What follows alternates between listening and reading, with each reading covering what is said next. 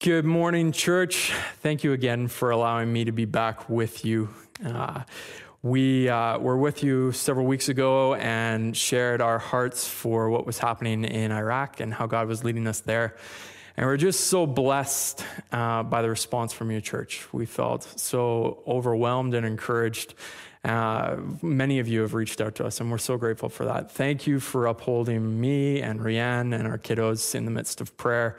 Um, you truly are displaying what it means to be church crossroads. So thank you for that.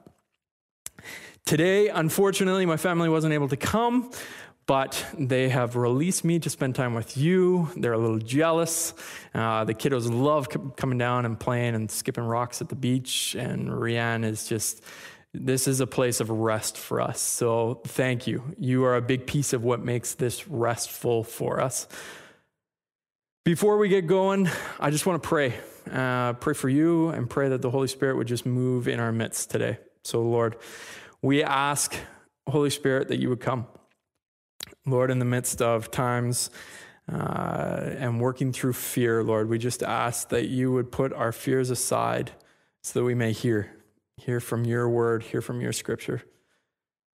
And Lord, in the midst of all of what's going on, we just ask that you would continue to reveal yourself in new and profound ways to us. We pray for Crossroads, Lord, wherever we may be today, Lord, we just ask that you would be with us and in our midst. Uh, you would be a part of our fellowship, Lord. We ask in your precious name. Amen. So, we're talking about being fearless. I think I'm as we prayed, this is a great and timely summer series to be working through. And I think uh, as we go outside and start to enjoy the sun and this, this beautiful ocean air that you have up here on the Sunshine Coast, of which I'm jealous and envious that I don't live here, but we'll park that for a second and just say uh, sometimes in days like today, it's easy to forget what's going on around us and I think that's okay. The other day, I went for a walk in the forest, and uh, it was just me. I found this spot that I knew wasn't a busy trail. And in preparation for today's sermon, I just wanted to spend some time with the Lord. So uh, we had this beautiful moment of just walking through the forest. The trees were all around. This path I knew was quiet. Could hear the wind in the air, and uh, I was just walking, and I came to this corner. And there was a man walking towards me, uh, and it was just him and just I. And I nodded to him, and I noticed that he was wearing a face mask.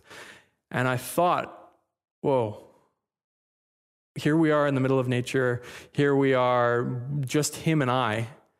And there's this element of fear that's here. And now, hear me, church, I'm not saying face masks are bad or anything like that, but it was a, just this stark reminder for me that it's still here, that it's pervasive within our culture right now. We are very quick to look around at what's happening in the news, uh, to look around and see the virus and the numbers, to see the economic strain, to see in a hundred, less than 100 days now, there's going to be an election to the south. And we see all of the effects and the geopolitical things that are happening, and it's very for easy for us to be fearful in the midst of it. And I think it's great that this is the series that you're working through right now because now more than ever, I think in our current modern history, uh, we are a fearful people. But I do want to say that this element of fear has been with us from the beginning. Fear first entered in right there in the Garden of Eden. As soon as Adam and Eve plucked that fruit and ate of it and disobeyed God, there was an element of fear. Fear and shame. They hid from God. They had had this beautiful time of just like I was doing the other day, of walking through the forest with him, but even more so hand in hand. And suddenly, because of the recognition of what we've done, fear entered into the earth. And since then, God continues to call us, his church, back to a place of courage, back to a place of being one with him. In fact, he calls us so many times 365 times that we actually have a, vo- a verse for every day if we so chose. Continually calling us back to this place of courage. Now, I said 365 times.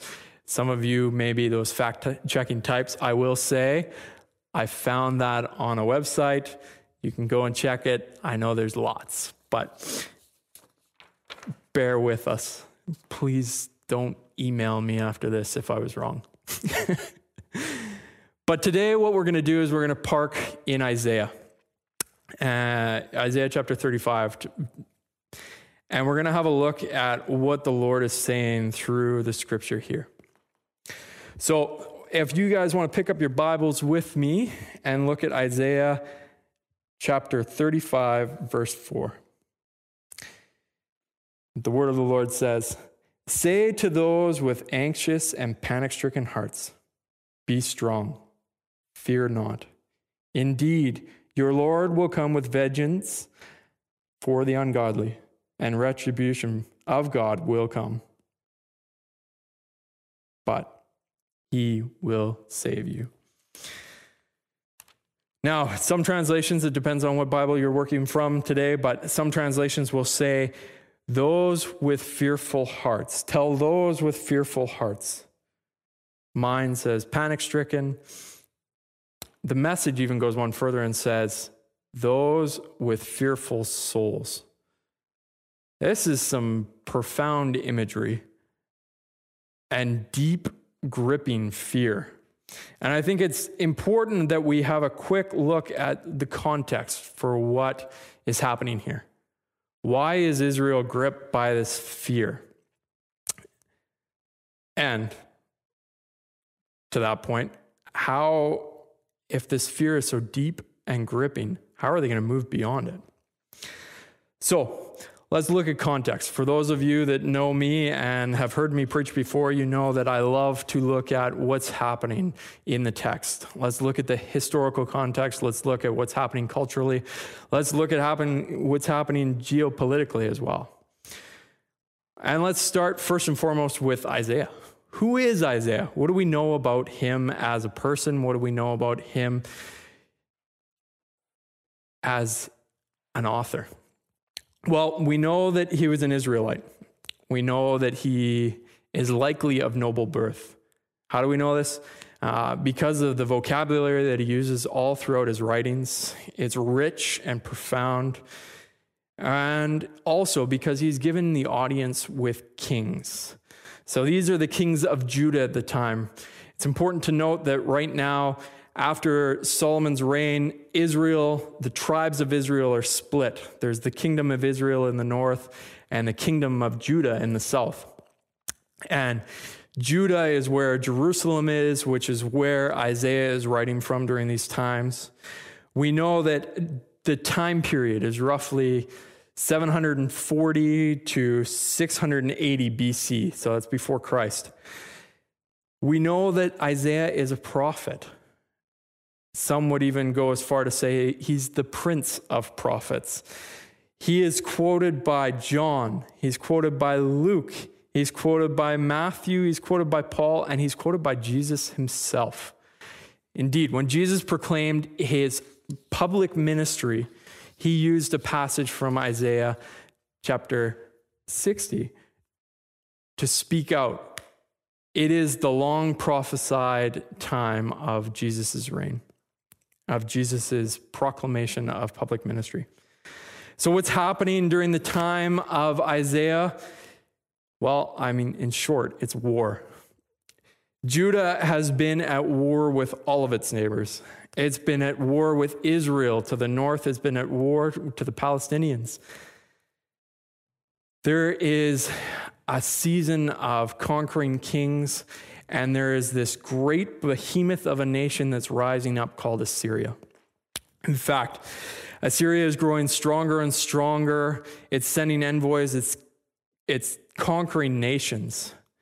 And to the north, the kingdom of Israel uh, has recently come under attack from Assyria.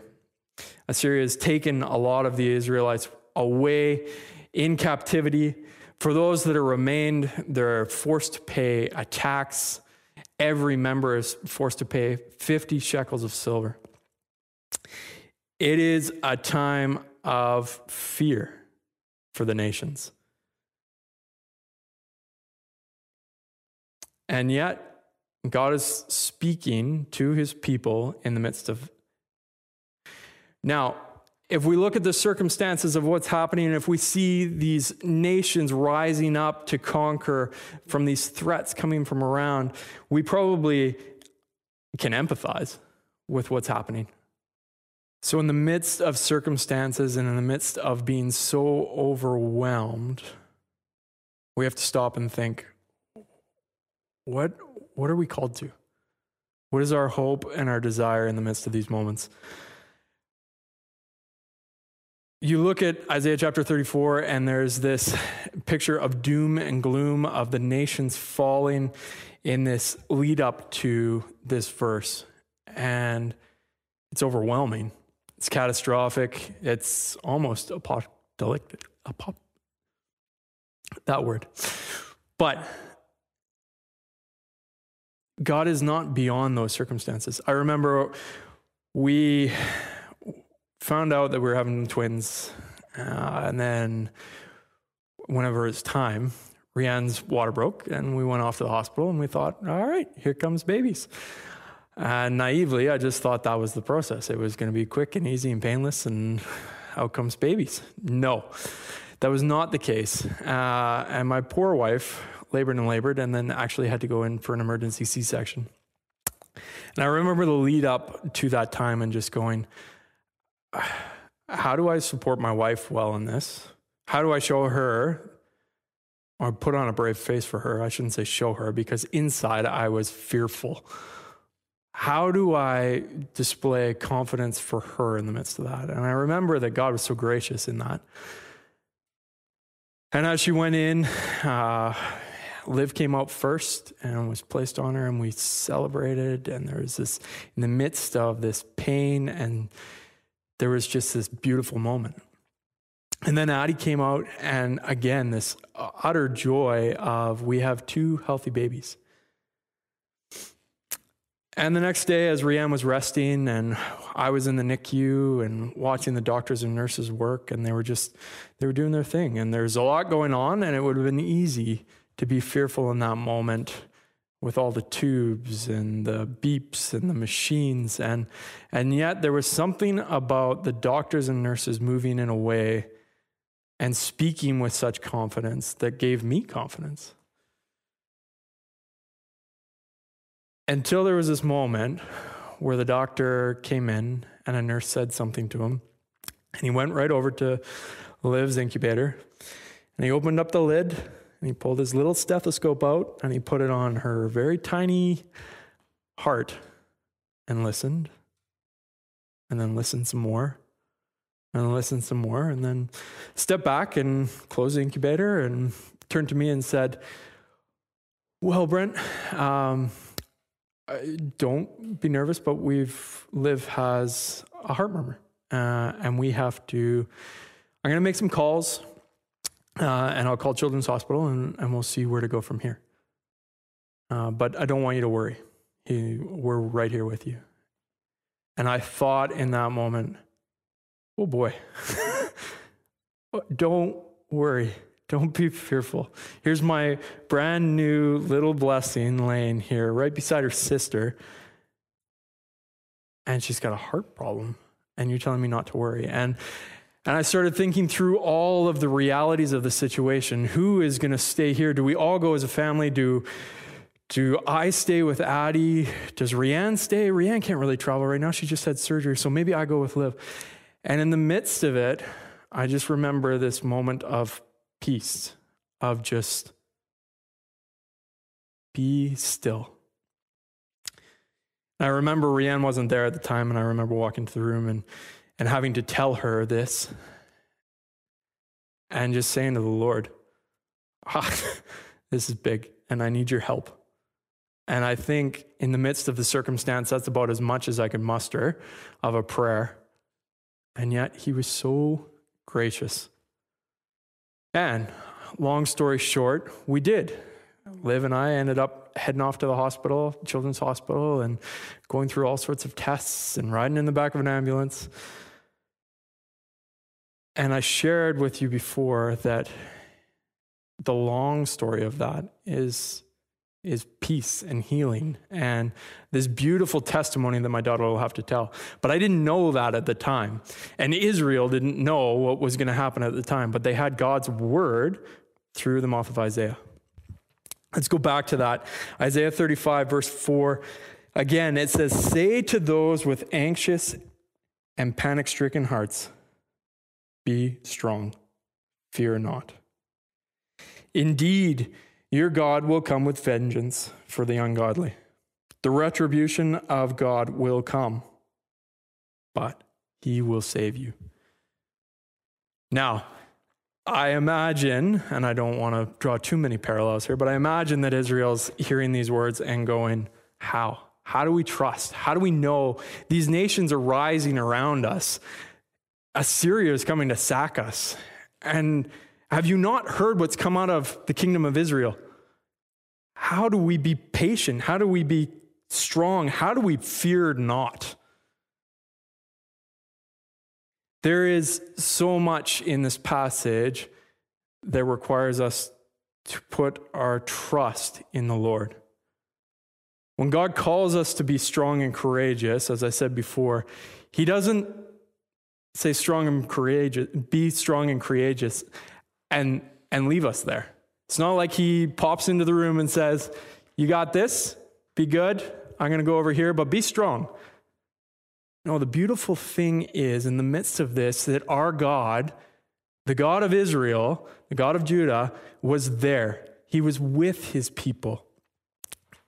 His hand was very much active. There was nothing outside of his control. There's nothing too big for our God. Whether it's nations rising around us, whether it's medical concerns in our own lives, whether it's a coronavirus or an economic pandemic or whatever it may be, there is nothing that is beyond the control of our sovereign God. But how do we put this into practice in our own lives? How do we know and how do we trust in the midst of circumstances that He does indeed got this? How do we trust that? There's this storybook Bible that my daughters got on their dedication day, and it's called the Jesus Storybook Bible. And it's this beautiful story, all taken from the scriptures, that point clearly to the way in which God is working out his plan and is going to bring about a Savior. And there's this verse that goes all the way through it that they use. And it's called God's never stopping, never giving up, unbreaking, always and forever love. This theme of God's love carries through from the moment in that garden when Adam and Eve were fearful to walk with the Lord and paints all the way through to the time of our Messiah coming and dying on the cross for our sins, and is very much still active in our lives now through his residing Holy Spirit with us. Our God is not a God that walks away from our circumstances. He enters into our circumstances. He joins with us. And he speaks comfort and peace to us in the midst of it.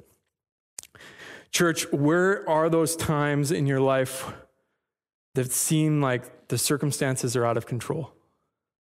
Where are those times where you've seen, in big ways or small ways, that God's shown up? I think for us as a congregation, it's important for us to tell the stories. I tell the story about Liv, not to say that, look at me, I was so brave in this circumstance. No, that's not what testifying is. Our testimonies are meant to point towards what God is doing. And every time that we he steps in and does something miraculous, every time he puts the nations at bay, every time that he heals a heart, every time that he does any little thing in your life with a clear fingerprint, we're supposed to testify. We're supposed to encourage. We're supposed to affirm and show the church that our God is an active, living God, and He is with us and He is for us. Church, I want to leave you with that today. Our God is active in your life, and He wants the best for you. He is not beyond our circumstances, He is not beyond our pain and suffering. He is with us in the midst of it. Let me pray for you. Father God, we thank you that from the moment sin entered the earth, that you have been working to restore, that you have been working out your never ending rescue plan, and you haven't stopped. And Lord, we're just so grateful that through your Holy Spirit, you continue to reside with us, Lord. And we look for that time when our coming King comes back but for now, Lord, we rest in the fact that you are good and you are with us, that you have saved us. Thank you, Lord. In your precious name, amen. Blessings on you, church.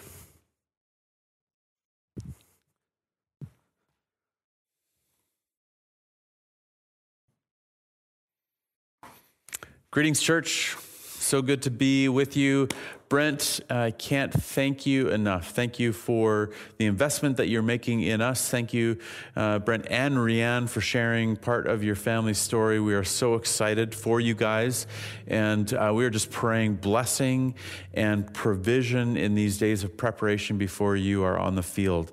And something that's really exciting, uh, church, uh, we're in the midst of, of talking with Brent and Rianne about what it looks like to, to join them uh, in a more intentional way and so we'll keep you up to date as details come in on that. It's, it's uh, there's a whole bunch of different levels. So keep praying for them, keep praying for us as we look to be involved in mission both locally and globally. Uh, so, what we're going to do now, church, is move into communion. So, I want to just give you a few seconds to go ahead and grab your elements, grab your bread, and grab your, your juice, and then we'll get going here just in a few moments.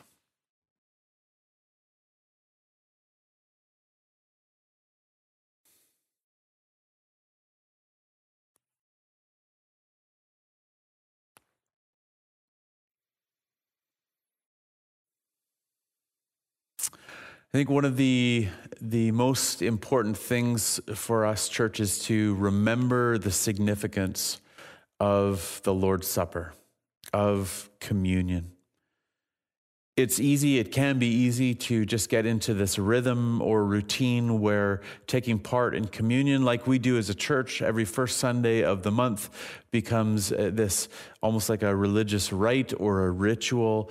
And all of a sudden, we lose the, the significance and the depth and the importance that's underneath communion. Really, what this is about is about us understanding God's heart for us. It's about us understanding that God loves us so much. He loves us so much that He sent Jesus to live this life, this perfect life, to become obedient, even obedient to death on a cross, and, and to go into the grave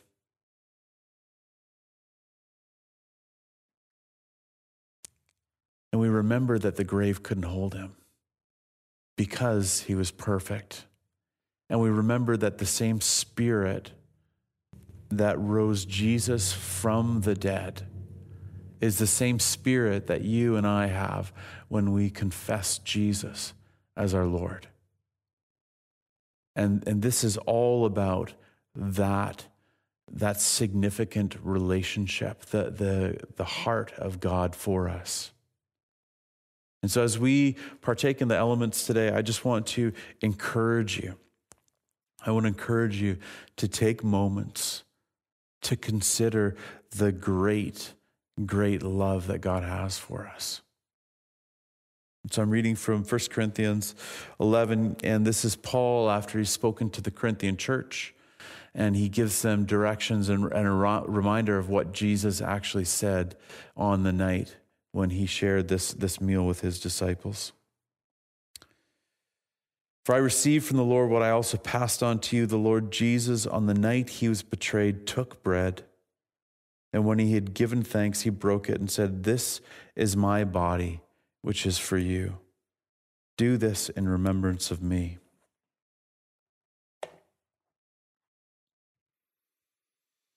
And so Jesus took the bread and he broke it and he said, This is my body broken for you. Do this in remembrance of me. Allow yourself to enter into that place. Allow yourself to consider what it meant for Jesus' body to be broken, and then take and eat.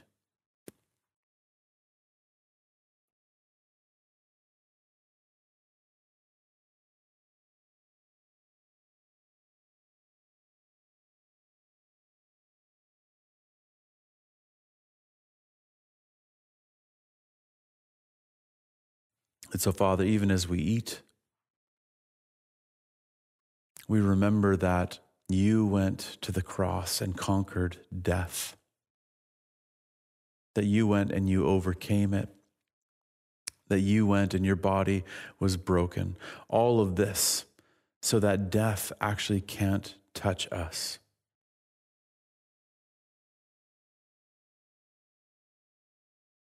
Death is a doorway for us. It's, it's a movement into your presence, but there's no eternal grab on us. And so we thank you, Jesus, for that.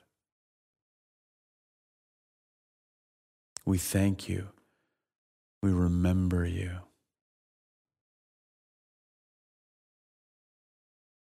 Amen.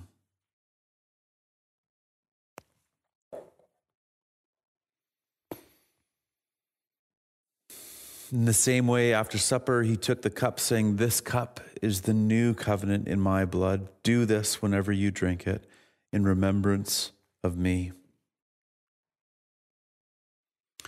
And so, church, this, this cup is the new covenant.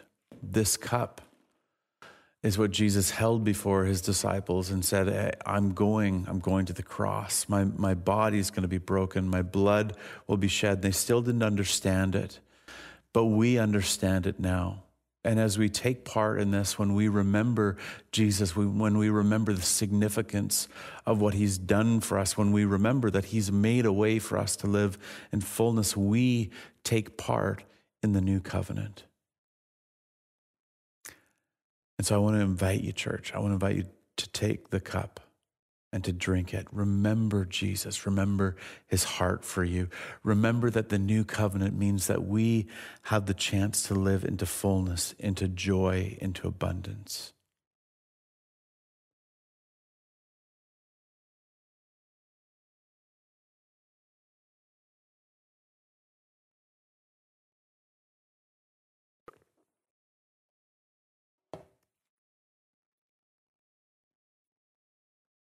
And so, Lord, we thank you.